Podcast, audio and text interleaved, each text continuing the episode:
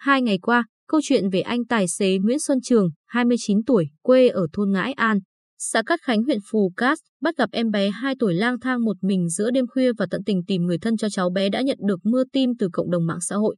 Sáng ngày 20 tháng 5, khi chúng tôi liên hệ để tìm hiểu về câu chuyện này, trước khi đồng ý gặp mặt, anh Trường cũng hơi băn khoăn vì cho rằng việc làm của mình là hết sức bình thường. Ai trong hoàn cảnh này cũng sẽ đều làm vậy và việc anh chia sẻ lên mạng xã hội câu chuyện. Này là để anh em tài xế như anh biết về tình huống gặp phải khi tham gia giao thông mà thôi. Anh Trường nhớ lại, khoảng 1 giờ sáng ngày 18 tháng 5, khi đang đi trên tỉnh lộ 639 tới đoạn thôn tránh Thiện, xã Cát Thành, tôi phát hiện phía trước có một cháu bé đang đứng bên đường.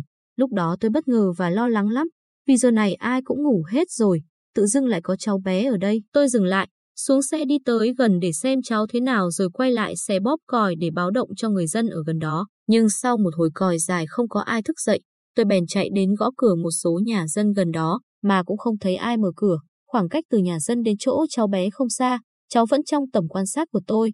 Hơn 10 phút sau, nghe tôi gõ cửa, chủ một căn nhà là một chú lớn tuổi bước ra. Mừng quá, Tôi nói nhanh sự việc với chú ấy và hai chú cháu nhanh chóng tới chỗ cháu bé. Khi thấy cháu bé, chú này nói ngay là biết con của ai và cùng tôi dẫn cháu bé về cho gia đình.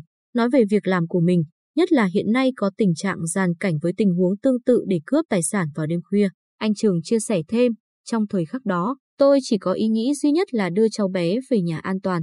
Nếu ở hoàn cảnh tương tự một lần nữa tôi vẫn sẽ làm như vậy thôi. Tiếp chúng tôi trong căn nhà nhỏ, anh Mai Phước Trung, 40 tuổi, cha của cháu Mai Thu Thúy, 2 tuổi, vẫn chưa hết bàng hoàng về sự việc xảy ra vào ngày 18 tháng 5. Anh Trung kể, bé Thúy là con gái út của vợ chồng anh.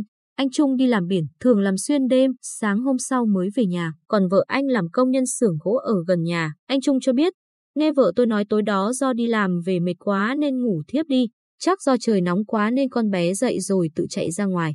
May quá gặp được anh Trường giúp đỡ. Nếu con bé xảy ra chuyện gì thì vợ chồng tôi ân hận lắm. Tôi không biết nói gì hơn ngoài lời cảm ơn đến anh Trường.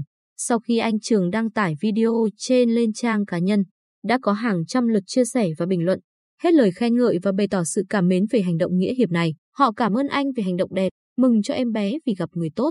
Nhiều người cũng chia sẻ cảm giác lo lắng và thương cháu bé. Tài khoản Mai Quang Hiền bình luận, lòng tốt luôn hiện diện ở mọi nơi và luôn được nuôi dưỡng hàng ngày.